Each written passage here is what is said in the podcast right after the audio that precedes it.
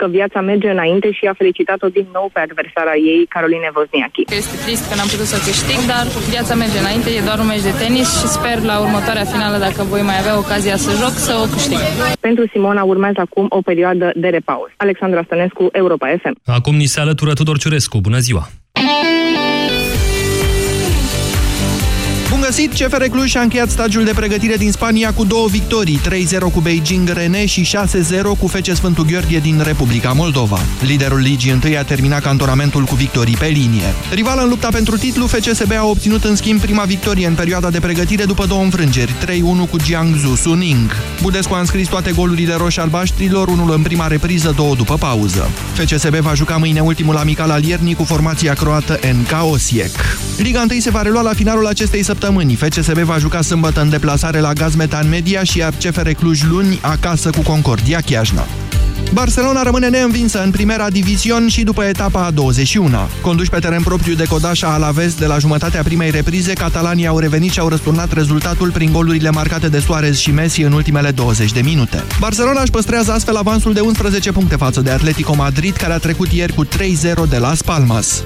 În Italia, lider este în continuare Napoli după 3-1 cu Bologna. Continuă în 2 cursa pentru titlu cu Juventus, învingătoare sâmbătă 2-0 la Chievo. Spania este noua campioană a Europei la handbal masculin. După 4 finale pierdute, reprezentativa iberică a învins aseară Suedia cu 29-23 și a cucerit în premieră trofeul. Scandinavii au condus la pauză cu 14-12, dar în primele 20 de minute ale reprizei secunde nu au înscris decât 2 goluri. 13:16 începe România în direct. Bună ziua, Moise Guran. Bună ziua, Iorgu. Mulțumesc pentru acest jurnal de știri cu lungi pasaje din, cum să zic eu, pledoariile pentru sine ale, ale viitorilor miniștri. Cred că Ion Luca Caragiale se ridică așa din mormânt și râde și el ca noi toți. Pe de altă parte, însă, situația este asta care este. Economia trebuie condusă de cineva sau măcar greșelile din economie trebuie asumate de cineva. Așa că astăzi la România în direct vă întreb, doamnelor și domnilor, pentru țară, ar fi bine să treacă sau să nu treacă guvernul Dăncilă? Europa FM, pe aceeași frecvență cu tine.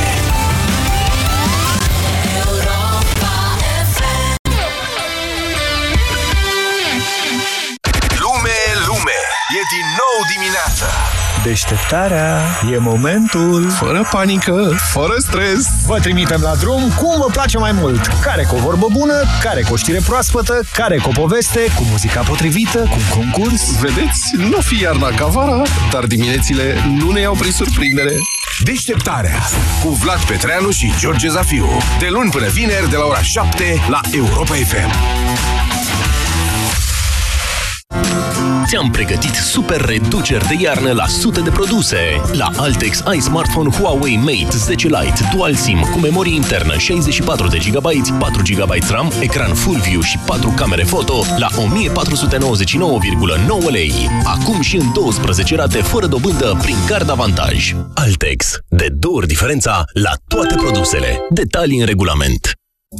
Femeile au mii de ocazii să surprindă. Pe bompri.ro avem ținuta perfectă pentru fiecare din ele. Iar acum te poți bucura de cea mai nouă colecție Bompri cu livrare gratuită. Doar intră pe bompri.ro. Bompri, it's me! Pentru o viață sănătoasă, faceți mișcare cel puțin 30 de minute în fiecare zi.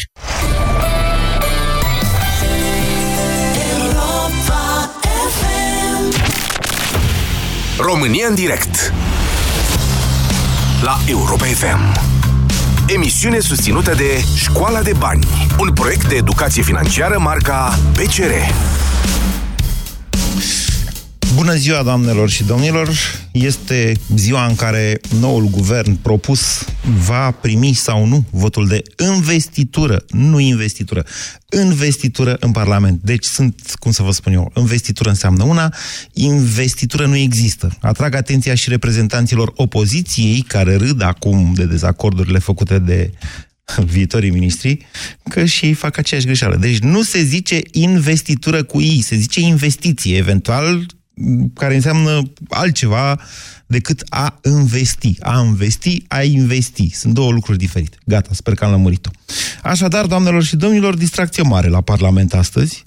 Cam ce altceva poți să aștepți, dar, în esență, lucrurile sunt triste, pentru că vorbim de, cum să zic eu, nivelul zero al leadership-ului din România, nivelul de conducere ministerială. Și acolo s-a văzut, cam baza de selecție, na, după 3 guverne și domnul Dragnea, că am rămas fără cadre așa, sau poate sunt din aceeași pepinieră, același registru, poate, habar n-am. Oricum, ascultându-l pe ministrul economiei, mi-am amintit de vremea în care domnul Mihai Tudose a devenit ministrul economiei și atunci am râs de domnul Tudose. Îmi părea un golan, așa, acum parcă mi l-aș dori cumva. Pe de altă parte, să știți că mai sunt și semne bune, adică eu cred că doar eu v-am spus că Eugen Teodorovici la Ministerul de Finanțe, secondat sau aprobat de Viorel Ștefan ca vicepremier, înseamnă cu totul și cu totul altceva decât Ionuț Mișa cel de până acum. Că țara noastră se pregătește totuși de niște lucruri, de plata unor salarii, unor pensii, unor ajutoare sociale care au fost majorate foarte mult în anul trecut și vor mai fi majorate și în acest an. În altă ordine de idei, jobul noului guvern, indiferent ce vor vorbi ei pe acolo, că se duc pe teren după autostrăzi sau că nu se duc, ăsta va fi. Să facă rost de bani ca să plătească ce s-a promis. În altă ordine de idei, dacă guvernul de astăzi nu trece, o să rămânem cu guvernul interimar de până acum, dar criza politică se va adânci, deschizând probabil sau posibil calea spre alegerile anticipate. Dacă guvernul trece, vedeți și noastră cine trece. Adică acești oameni vor conduce România până acum, poate mai buni, poate mai slabi decât cei care au condus până acum România. De aceea aș vrea astăzi să facem împreună o analiză dincolo de interesele de partid, ale opoziției, ale guvernanților, să ne gândim la țara noastră și să ne punem problema așa. E mai bine sau nu e mai bine pentru țara noastră ca acest guvern, guvernul Dăncilă, care duce în derizoriu totuși, hai să o recunoaștem, duce în derizoriu cam tot ce înseamnă competență. Indiferent ce diplomă au ei pe acolo sau n-au doctorate sau mai știu eu ce, lucrurile sunt atât de vizibile că nu știu dacă mai merită comentate, adică ne bate în joc de bunul simț. Să comentăm acum frazeologia domnului Daia, care a fost și până acum. De-aia vă întreb, ar trebui, pentru țară, ar fi bine să treacă sau ar fi bine să nu treacă acest guvern? Ce spuneți? 0372069599. Bună ziua, Aurel! Bună ziua! Vă ascultăm! Bună ziua, domnule Moise Guran! Părerea mea este că ar trebui să nu treacă guvernul. Ar fi bine pentru țară să nu treacă guvernul. Da, să ajungem la alegeri anticipate. Da, dar până acolo să știți că se face țara praf. Să fiți conștienți de asta. Păi se face țara praf 2-3 luni. Nu încă un an de zile.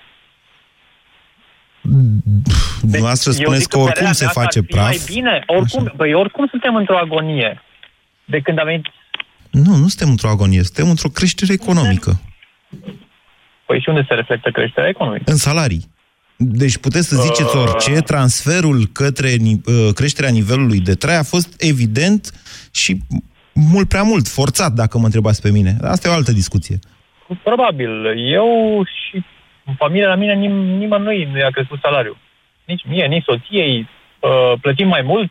Ei, nu sunteți bugetari. Pentru gaz, pentru curent, nu știu. Nu suntem bugetari. Ok. Asta e, ghinion, cum ar zice... Lucram în companii private. N-am lucrat niciodată la firmele statului sau care aparțin statului. Deci când spuneți că ar fi mai bine pentru țară să nu treacă acest guvern, vă gândiți de fapt la interesul nostru personal, de privat, care plătește mai mult. Nu, interesul țării, pentru că, eu zic, românii s-au trezit și vor merge la vot și vor vota altceva. Nu vor mai vota PSD și... Okay. Asta e părerea mea. Bine. S-au trezit românii și vor vota altceva. Bine, Aurel, e punctul nostru de vedere. Uite, vă dau niște date din pastila pe care am pregătit-o astăzi. Creșterea salariilor în administrația centrală a fost de 22% în anul 2017. În administrația locală, creșterea, vorbesc de cheltuiala totală, pe execuție, ce s-a plătit, nu există, cifrele sunt pe Ministerul de Finanțe, nu există dezbatere în acest sens. În administrația locală, creșterea salariilor a fost de 55%, sau a cheltuielilor salariale. 0372069599. Despre acești oameni vreți noastră, Aurel, să voteze altfel. Bună ziua, Andrei! Bună ziua! Vă ascultăm! Da, într-adevăr, a fost creșteri salariale, dar trebuie văzut exact câți oameni au fost dați afară ca cei care beneficiază de creștere salarială să le ia, să ia și acei bani. Nu sunt semne că ar fi fost cineva dat afară. Oh, au fost destui. Imediat o să vedeți peste, nu știu, dacă o să treacă 6 luni, dacă nu o să crape cei din teritoriu de la autoritățile locale, că nu o să mai fie bani. Doamne, poate o să facă restructurări în felul ăsta. V-ați gândit? Da. Nu, dar poate în sfârșit administrația, da, nu știu, locală sau centrală, sub presiunea salariilor, va avea suficiente motive să se mișce, nu, către competență. O să rămână doar cei mai competenți acolo, mă gândesc eu. Asta e întrebarea. O să rămână cei mai competenți sau rămână, o să facă restructurări, așa cum se numește acum actualul guvern? Pentru că e ceva de speriat. E o bagiocură la adresa cetățenilor simpli, ca și mine, să pui un ministru la agricultură care nu înțelege cum funcționează un calculator. Păi ce calculatorul are? Pun și o problemă. Care folosesc calculatoarele de bord pe tractoare de sute de mii de euro. Da, pui ministrul de agricultură să nu fie în stare să funcționeze, să știe cum funcționează calculatorul. Asta este cel mai mic exemplu. Ca să nu mă vorbim la Ministerul Educației. Eu încerc în fiecare zi să învăț copiii mei cum să vorbească corect limba română și el nu e în stare să facă un acord. Andrei, nu există dezbatere în acest sens. Sau, mă rog, eu am pornit de la premisa că ce să mai dezbatem despre asta. Întrebarea v-am zis. Păi da, dar trebuie accentuată puțin. Aveți dreptate. Este de... Ile Caragiale s-ar roți în mormânt. Exact, ba nu, de ce? Caragiale e veșnic, adică asta, dacă ați fi în locul lui Caragiale, v-ar fi ciudă că după 100 și de ani țara e tot acolo? Nu, nici vorbă de așa ceva, cred. Caragiale e nemuritor. Dar adevărata întrebare este... Deci faceți un calcul de oportunitate în legătură cu acest moment pentru țara noastră. Să nu treacă guvernul ar însemna criză, s-ar căuta alte soluții, probabil... Cine știe ce s-ar întâmpla? Ei, nu știu cum e mai bine, sincer. Poate s-ar găsi oameni mai capabili în PSD care să conducă. Au fost destui. Într-adevăr, acum dumneavoastră făceați comparația cu Tudose. Probabil că dacă am comparat cu guvernele lui Ponta sau cu cele de dinainte, e o diferență de la cel la pământ. Dar e trist că am ajuns să facem această comparație. Da, nu, vedeți, uite, v-am spus, la finanțe vine Teodorovici, care a fost și, mă rog, pe finalul guvernării Ponta a fost la finanțe. Corect. Deci nu sunt, lucrurile sunt un pic amestecate. Trebuie să facem o analiză corectă. Asta e adevărul. Decât Mișa, care a fost un dezastru total, adică omul chiar nu înțelegea. Am văzut săptămâna trecută la Digi24 cum într-o comisie parlamentară stăteau 2 secretare de stat, una în stânga și una în dreapta, și șopteau efectiv că omul nu știa răspunsuri la întrebări simple. Ionuț, bună ziua! Alo, bună ziua, domnul Guran! Vă ascultăm! Eu, bunul, sincer să fiu, nu, cred că ar fi mai bine să nu treacă, să zicem, pe starea economică, că va fi criză guvernamentală și mai departe, aia până la urmă se va rezolva cu timpul. Dar măcar se oprește toată ofensiva asta împotriva justiției. De ce ziceți asta? Păi, să zicem că totuși, dacă nu trece, mai e un pas până la anticipate și atunci... Păi nu, mai sunt 60, cel puțin 60 de zile până la anticipate. 60 de zile, foarte bine. În timp în care majoritatea parlamentară rămâne aceeași, domnule. Vedeți că... Aceeași, dar, din punct de vedere economic sau financiar, mai bine zis, țara este, cum să vă spun, în continuare să poate ieși din criza asta destul de lejeră. Nu, vă contrazic. Se poate ieși greu din ce am intrat până acum. Păi eu ce v-am zis? Deci 3 miliarde de euro doar pe fondurile în plus, doar pe fondurile de salarii și cheltuielile de asistență socială la nivelul lunii decembrie. Ne trebuie pentru tot anul. În plus, față de 2017. Mai vin creșterile care deja au fost reglementate.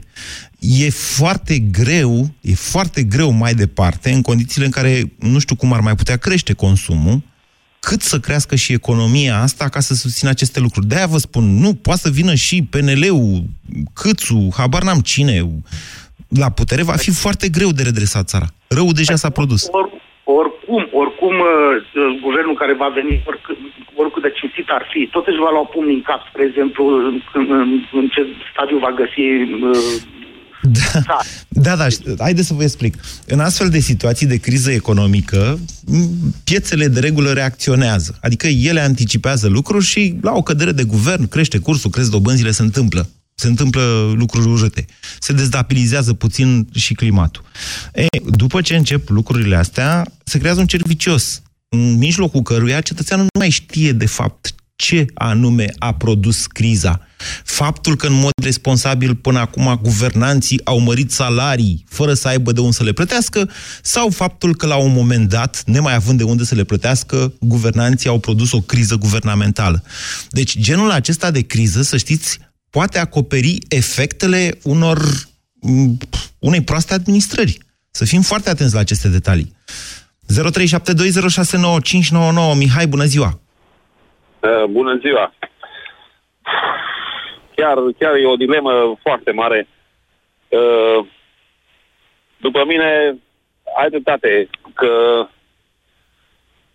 guvernul ăsta ar trebui lăsat. Și atunci se va vedea cu adevărat cine este vinovatul. Deși e o rușine pentru... Deci mă apucă de bădeile când văd ce oameni sunt puși acolo. Era să ziceți, mă apucă dracii. Bine, Mihai. Exact. Da. Ok, dar dincolo de asta, vedeți că odată investit guvernul, el conferă păpușarului din spate niște pârghii de tipul ordonanțelor de urgență. Legile justiției au trecut prin Parlament. Codul penal poate fi modificat prin Parlament, dar ordonanțele de urgență au o calitate față de legi. Ele nu trec prin promulgarea președintelui. Pur și simplu se publică în monitorul oficial și se depun la Parlament și hai noroc. Cum am ieșit la ordonanța 13, așa vom ieși și pentru celelalte. Și atunci vom ști cine este vinovatul cu adevărat. La ordonanța 13... v-am explicat eu și atunci. A fost o mână divină care ne-a apucat de păr așa și a zis... mai aveți 10 zile.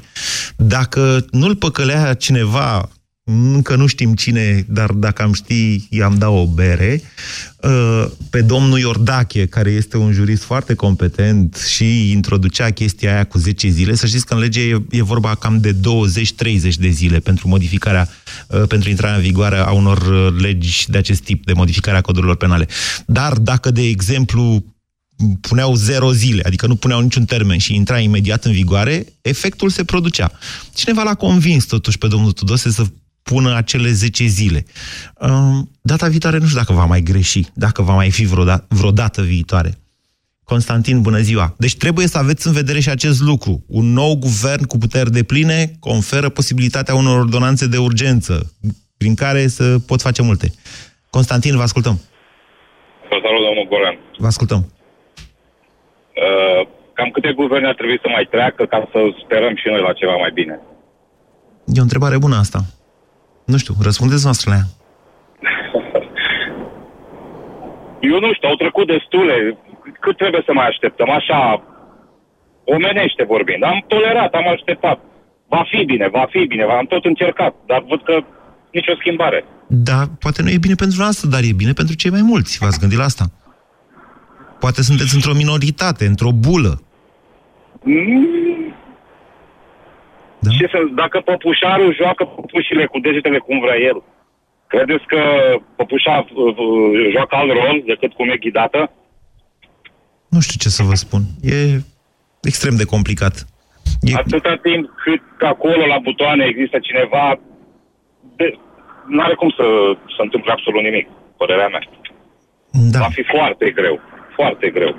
Deci, încă o dată, trebuie să țineți cont, stimați ascultători, și de niște lucruri. Odată, pe de o parte,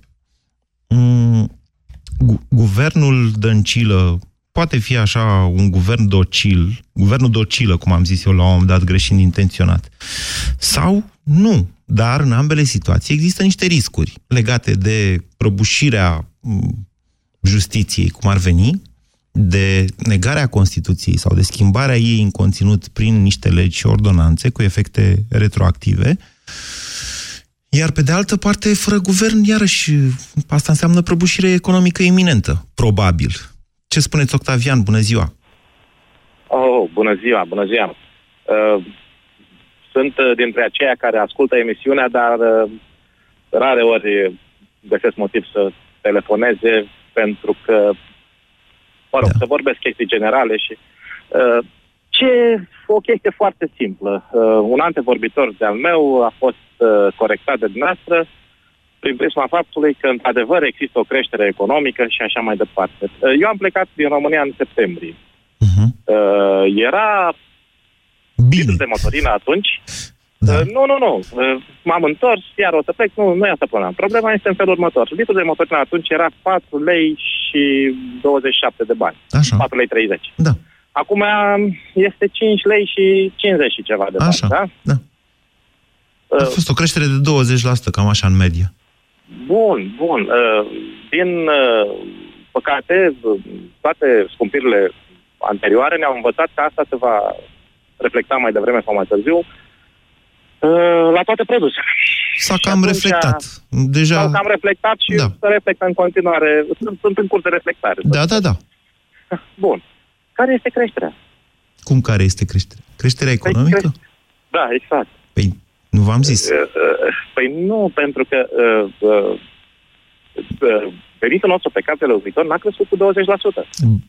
Nu. Haideți să vă spun așa.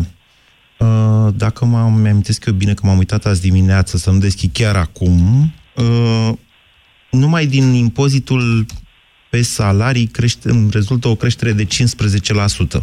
Pe medie. A salariilor din România. Este adevărat, astea vin în special din sistemul bugetar. Deci, împărțirea nu e chiar așa socialistă. Care, practic, nu există. Acolo sunt niște bani, practic... Vedeți că nu vorbim de creșterile, nu vorbim de creșterile de la 1 ianuarie. Vorbim de creșterile de până în decembrie.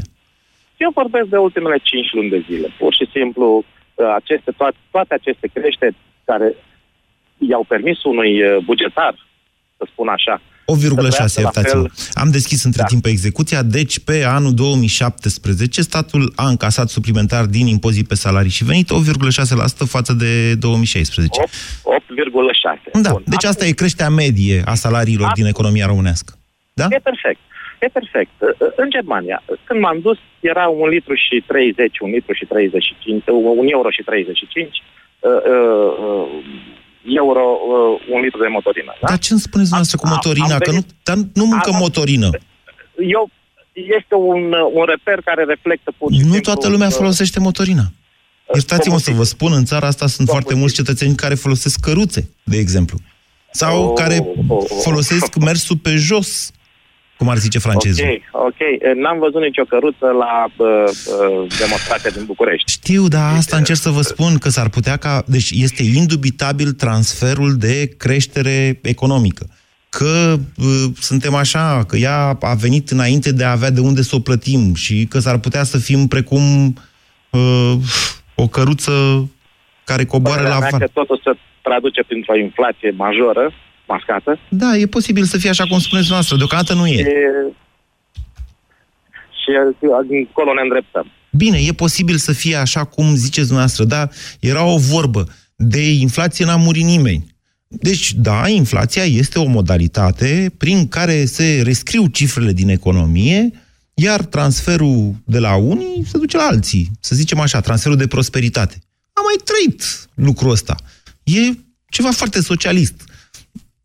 Un guvern, un partid socialist a primit voturile românilor. Uite, e creștere la asistență socială de 15%, la cheltuieli salariale pentru cheltuieli de personal, pentru bugetari, 22%. Deci, da, sunt unii la... Stați așa să vă mai dau, că aveam impozitul pe profit al firmelor. Minus 4,6%. N-au dus-o bine, dar au dus-o rău, nici foarte rău firmele din România. Totuși, au scăzut cu 4,6% profitul impozabil, dacă e să te uiți aici. Și, în mod evident, el s-a transferat în salarii. O fi chiar atât de rău, Paul? Bună ziua! Nu, Ștefan, bună ziua! Alo? Vă ascultăm, Ștefan. Auziți? Da. Bună ziua! Din punctul meu de vedere, guvernul Dăncilă ar trebui să treacă, pentru că alți vorbitori de-ai mei nu sunt de acord cu referendumul. Ce rezolvă cu referendum? Pe cine vor pune? Despre ce referendum vorbiți noastră? Adică să dăm guvernul jos. Dacă dăm guvernul jos, să numește alt guvern. Deocamdată n-avem guvern. Se pune problema dacă trece guvernul ăsta sau nu. Dacă nu trece... Haideți încă o dată să repet pentru toată lumea. Dacă guvernul nu primește votul de investitură, președintele convoacă din nou consultări la Cotroceni și întreabă, băi, nu vreți să încercăm și cu un independent? Peneliștilor, voi l-ați susține pe ăsta, dar voi useriștilor, domnul Băsescu, ce părere ai? Domnul Dragnea, mă înțelegeți? Adică se caută o soluție pentru o majoritate. Dacă nu se înțeleg încă o dată și încă o dată, adică două guverne nu primesc votul de investitură în decurs de 60 de zile, atunci președintele poate sau nu să dizolve Parlamentul. Poate să zică, hai să mai încercăm încă o dată, și a treia oară, și a patra oară. Da? Da, exact, așa este. Așa. Dar nu înțeleg că oamenii, de ce vor neapărat să dea totuși, chiar dacă guvernul Dăncilă va fi aprobat, că vor să-l dea jos. Păi cine ar putea ei să pună? N-am pus acum problema să-l dea jos. Întrebarea este dacă să treacă sau nu, dacă e bine să treacă. Da, eu sunt de acord să treacă. Pentru că? Pentru că chiar dacă și celălalt guvern care l-au dat jos, din punct de vedere, tot s-a mișcat ceva în țara asta. Au mai crescut, au fost creșteri salariale, adică din ce în ce am dus-o din ce în ce mai bine, față de alte ani. Sunteți bugetar? Da. Sunteți bugetar. Ok. Da, ok. E argumentul noastră. Eu încerc să vă spun, Ștefan, că e vorba de foarte mulți bani pe care guvernul, oricare ar fi el, Dăncilă sau spuneți-i cum vreți, da? Oricare ar fi el, va trebui să-i facă rost pentru a plăti salariile dumneavoastră. Știți, au pus cumva carul înaintea boilor și carul merge la vale acum și s-ar putea să omoare boi, că boii n-au reușit să tragă suficient cât să aibă de unde să plătim aceste salarii. Da, problema la privat a fost pentru că ei nu vor să scadă din profit foarte mult. Ba, uite că impozitul lor pe profit a scăzut. A scăzut, exact. Pe asta au și încercat. Din punctul meu de vedere, asta am văzut eu că acest guvern a încercat să facă. Ce anume? Să ia din banii firmelor și să dea la bugetare, asta? Nu la neapărat la bugetar, să crească și la ei, la privat. Ce salariile? Să crească la privați? Și să crească salariile și la privați. Păi cum poate guvernul să crească salariile la privați? Să-i oblige ca să, din profitul lor care l-au, să crească salariile, că nu mai e totuși profiturile acelea. Cum ar putea guvernul să facă asta? Vă întreb, Ștefan, vorbim de firme private, adică... Obligându-i să crească salariul minim pe economie. Obligându-i să crească salariul minim pe economie. Ok, da, aceasta este o pârghie și guvernul a folosit-o. Pe de altă parte, așteptăm să ne numărăm, să vedem cât suntem plătiți cu salariul minim pe economie. Estimările, v-am zis că am un pariu cu colegii de la știri. Eu am zis că sunt... minimum 2 milioane de anul ăsta. Ei au zis că sunt minimum 2 milioane jumate. Deci dacă sunt peste 2 milioane jumate, vedeți, eu sunt mai optimisti și sunt mai sceptici cei de la știri. Dacă sunt peste 2 milioane jumate, am pierdut pariul. Bună ziua, Paul. Paul a închis, l-am ținut prea mult. Scuze, Paul. Bună ziua, Mihai. Bună ziua, domnul Guran. Din Germania vă sunt, care poate este mai puțin relevant. Da. Dar părerea mea este că guvernul, din punctul meu de vedere, ar trebui să cadă. Întrebarea pur și simplu se pune ca cei care stau în Parlament la ora actuală doresc sau nu doresc o schimbare profundă în societatea românească. De ce ar genera o astfel de schimbare în mod automat faptul că doamna Dăncilă n-ar primi votul de investitură? Vă rog să explicați. Extrapolând și mergând mai departe pe ceea ce a spus și dumneavoastră anterior, trebuie să cadă guvernul acesta și următorul și domnul președinte Iohannis, pe care eu cred că, dat fiind rădăcinile ei germanice, ar trebui să meargă până la capăt, așa cum face un german adevărat, cum se spune în Germania, ein Mann, ein Wort, adică ceea ce spune să și facă. Asta este părerea mea. Deci, noastră spuneți că ar fi bine să nu treacă guvernul, doar pentru a avea alegeri anticipate. Dar vedeți, noastră trăiți în Germania. Sunteți plătiți în euro. Noi suntem plătiți în lei. S-ar putea ca salariile noastre să se diminueze cu 10% doar dintr-o criză politică care ar doborî leul. Foarte bine, așa să se întâmple. Dacă nu se dărâmă din temelii tot ce s-a construit din 1947 încoace, nu se va trăi mai bine în România. Eu n-am plecat de foarte mult timp din țară, doar de 2 ani aproximativ. Știu ce înseamnă să trăiești în România, am 56 de ani, am trăit și înainte de 89 ca matur și după aceea. Când ziceți că ar trebui demolat tot ce s-a construit după 1947, la ce vă referiți? la mentalitate, în primul rând.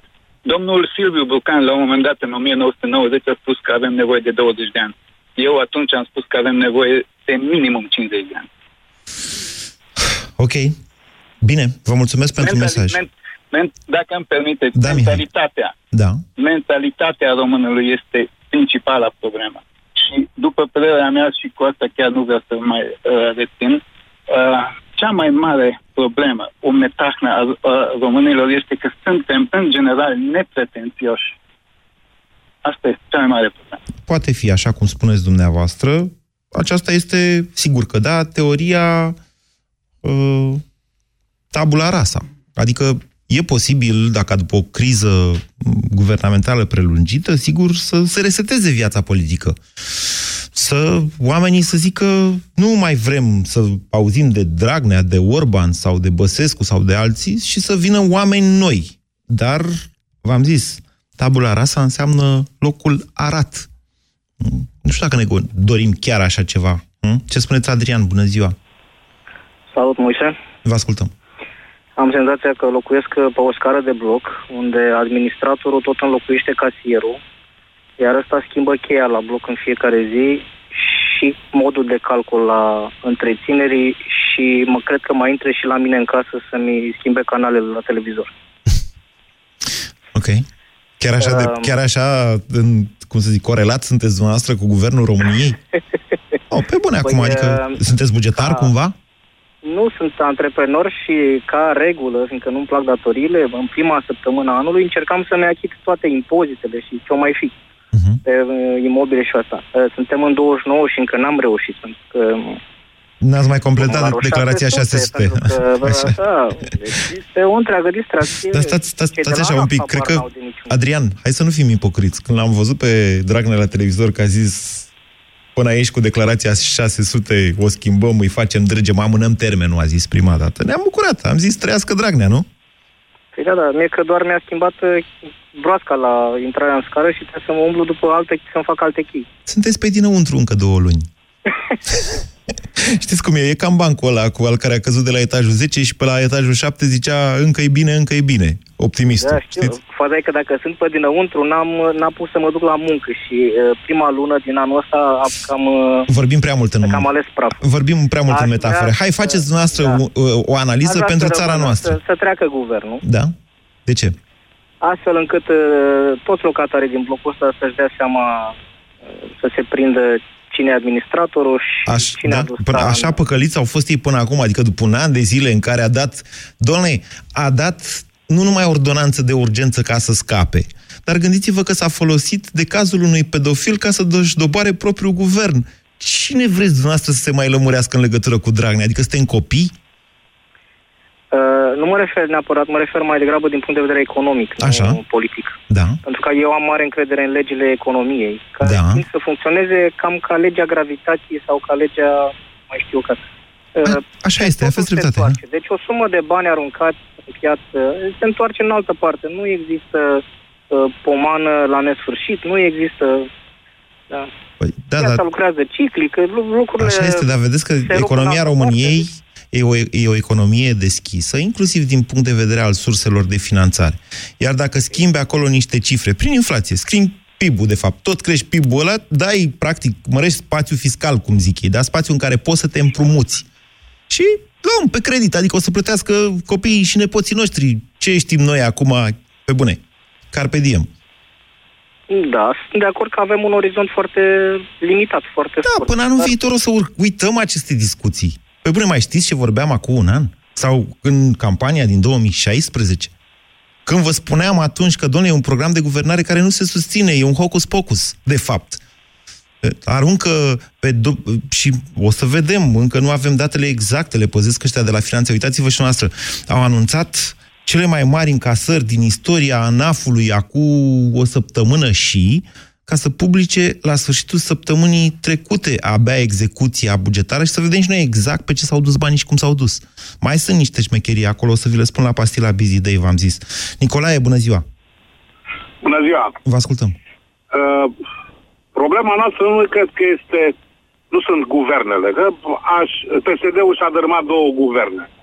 L-a pus pe al treilea, care nu-l văd cu nimic mai competent decât celelalte. Ba, din contră. Dar, în sfârșit, cred că avem o problemă care constă în faptul că problema penală a lui Dragnea a devenit o problemă națională, domnule. A fost de la început, domnule, asta. Da, poate nu toată lumea a realizat asta. Da, dar stați puțin, pentru că în momentul de față a devenit atât de pregnantă și de apăsătoare, încât omul și-a dat jos două guverne și doamna Dăncilă, da? Da? Doamna Dăncilă este cea care și-a asumat pe deplin aceste legi ale o să vedem, justiției. Nu faceți confuzie. Adică știu că... Aoleu, ce acolo la dumneavoastră? Eu sunt convins. Da. Din Oradea sunt, domnule. Am 60 de ani. Da. Le-am trăit pe toate. Eu sunt convins că în momentul în care acest guvern va fi investit, da, prima măsură care o vor lua, cred, va fi acea ordonanță de urgență care va da liniștea lui Dragnea. Poate fi așa, există acest risc. Ce vom face noi atunci? Întrebare. Ia, bună, hai să calculăm mai departe. Ce s-ar întâmpla într-o astfel de situație, Nicolae? Într-o astfel de situație, noi o să ne dăm cu capul de pereți, ieșim în stradă, plângem așa, și țipăm la toți pereții, da, iar ordonanța de urgență își va produce efectele. Și dacă stă un minut în vigoare, își produce efectele... Exact. Da, ok, bun. Și noi atunci putem să ieșim în stradă nu 50.000, nu 70.000. 20 de milioane. Știți ce se întâmplă? Vedeți, ei au aplicat, că acum o să dau un citat dintr-un mare clasic în viață. Domne, noi facem chestia asta pentru că putem. Da. Domne, ei pot să facă orice. Au spus, domne, dacă vrem, noi introducem și dictatura. Deci vă dați seama în ce hal am ajuns. Stăm și discutăm cu dumneavoastră și întoarcem pe toate fețele omului. Da, așa este. Nu numai că ne plângem. Ne plângem și nu găsim soluții. Dom'le, asta este dezastru acestei țări. Am ajuns să plecăm din țară sau să ne trimitem copiii, să-i spunem, dom'le, fii atent, du-te din țară, dacă o fi mai bine te întorci, dacă nu, te duci acolo, că e o lume normală, dom'le. Noi trăim într-o Românie anormală. Da. Anormal. Nicolae, deci dumneavoastră, resumând, că ați avut un mesaj plin de patos și chiar impresionant. Dom'le, sunt atât de supărat. Deci dumneavoastră ziceți că nu e bine să treacă guvernul ăsta? Dom'le, din punctul meu de vedere, sunt convins că va trece, că acești udemeriști vor vota cu ei. Că trece, că nu trece, noi suntem într-un rahat atât de mare, că nu știu cine dracului mai reușește să ne scoată. Nu există niciodată forțe exterioare ca să ne scoată din prăjitura aia turcească de care ați vorbit dumneavoastră. Ideea însă este interesantă. Ce s-ar întâmpla dacă acest guvern ar da o ordonanță de urgență de amnistiere, cum a fost ordonanța 13? Mie mi-e teamă că mulțimile n-ar mai putea fi controlate într-o astfel de situație. În niciun caz nu văd o situație în care un guvern care ar da o ordonanță 13 nu ar rămâne în continuare guvern. Adică cel mai probabil, inclusiv domnul Dragnea, ar avea interes să pice după aceea guvernul. Ceea ce ne va aduce din nou în această situație, situația de acum, în care nu avem guvern, încercăm să facem unul, al treilea, sau, mă rog, țara încearcă să facă un guvern al treilea, cu toate riscurile care derivă, pe de o parte, din investirea unui astfel de guvern sau, din contră, din respingerea lui. Bună ziua, Alex! Bună ziua, Moise! Vă ascultăm! Întrebarea e foarte bună, dacă o să treacă sau nu, dacă ne dorim să treacă guvernul sau nu o să treacă. Dar nu mai depinde de noi. Bineînțeles că acest guvern o să treacă, că mi-aduc aminte foarte bine declarația lui domnul Dragnea, nu știu dacă pot să-i spun domnul, infractorul Dragnea, în care spunea, în sfârșit am reușit sau reușesc să-mi fac guvernul meu, după ce a schimbat două guverne, dacă vă aduceți aminte declarația. Bineînțeles că nu e bine să treacă acest guvern, sau nu o să ne mai facă bine poporului român. Atâta timp cât am avut semnale că nu ne-a făcut bine până acum, e ca atunci când mergi la medic și spune, domnule, ai o problemă, trebuie să o tratezi. Lasă-te de fumat. Continui să faci același lucru, adică nu faci tratament să te vindeci, să continui. Nu-i bine, cum te-ar spune, nu-i bine să fumezi, domnule, că îți face rău. O să mor de cancer. Dar Da. Exact. Așa. Adică noi tot asta facem, continuăm cu aceleași lucruri. Că se numește guvernul grindianu sau cum îi mai spune, chiar nu mai contează, sunt aceiași oameni în spate, aceiași infractori, care nu o să facă nimic altceva decât să își facă legi să scape ei de pușcărie. Există această posibilitate. După tot ce s-a întâmplat în țara noastră, sunt de acord cu dumneavoastră, e bine să plecăm de la premisa că asta se va întâmpla. Pe de altă parte, nu putem să nu scoatem, v-am zis, din calcul că o respingere a guvernului ne-ar complica viața, cel puțin aia economică, cel puțin o perioadă de timp. Corect. Pentru că o să aibă repercusiuni la partea economică. Da, mă, sigur. Cred. Mă scuzați. Ca și acum, de fapt, că și acum sunt. Vedem foarte bine în cursul euro, vedem foarte bine în euro, în robor. Alex, este tot ce văd. Sigur. Probabil că euro s-ar duce în prima fază până la 4,7. E așa, zic și eu, ca să fac un scenariu. Deja e aproape. Nu e aproape, s-a întors. E la 4,65 astăzi, e 4,65 la oficial. Da, din ce văd eu acum. Da. Ei, deci... Mă rog, e oarecum mai bine, e mai bine să fie mai bine decât să fie mai rău, știți? Pe de altă parte, perspectiva altui guvern decât aceasta, iarăși, depinde foarte mult de soluția politică la care s-ar presez, nu? Trebuie să încerc scuze, Alex. Depinde în cazul în care acest guvern nu trece, dar șansele sunt foarte mici să nu treacă. Adică din ce văd în Parlament, udemeriștii fac și ei un joc de glezne pe acolo. Domnul Kelemen Hunor a zis, ce ați făcut, mă? Ați făcut un program de guvernare între două beri. E același, domnul Hunor. Uitați-vă pe programele din 2016, că în 200 și de pagini, aproape 300, luate cu copy-paste o grămadă. Da, acum, ca să-și creeze un spațiu de negociere, ce o mai negocia, habar n-am. Deci, nu vă luați după lucrurile astea. Nu parcă s-ar fi aliniat niște planete să nu treacă acest guvern. Însă, trebuie să fim cu toții conștienți și de riscuri și de beneficii ale unei crize sau ale absenței acestei crize. Vă mulțumesc mult pentru discuția de astăzi. Mai vorbim și mâine. BCR ți-a prezentat România în direct la Europa FM și te invită să asculți în continuare sfatul de educație financiară din Școala de Bani.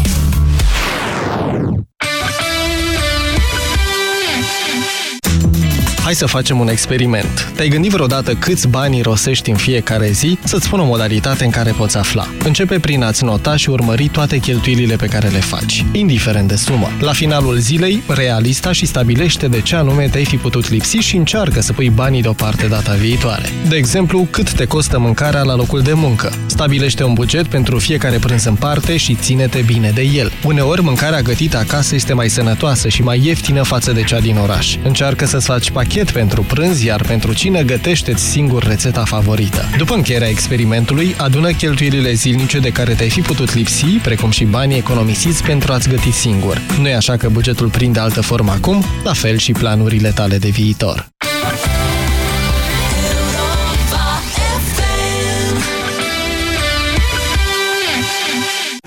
Avocatul diavolului cu Cristian Tudor Popescu și Vlad Petreanu.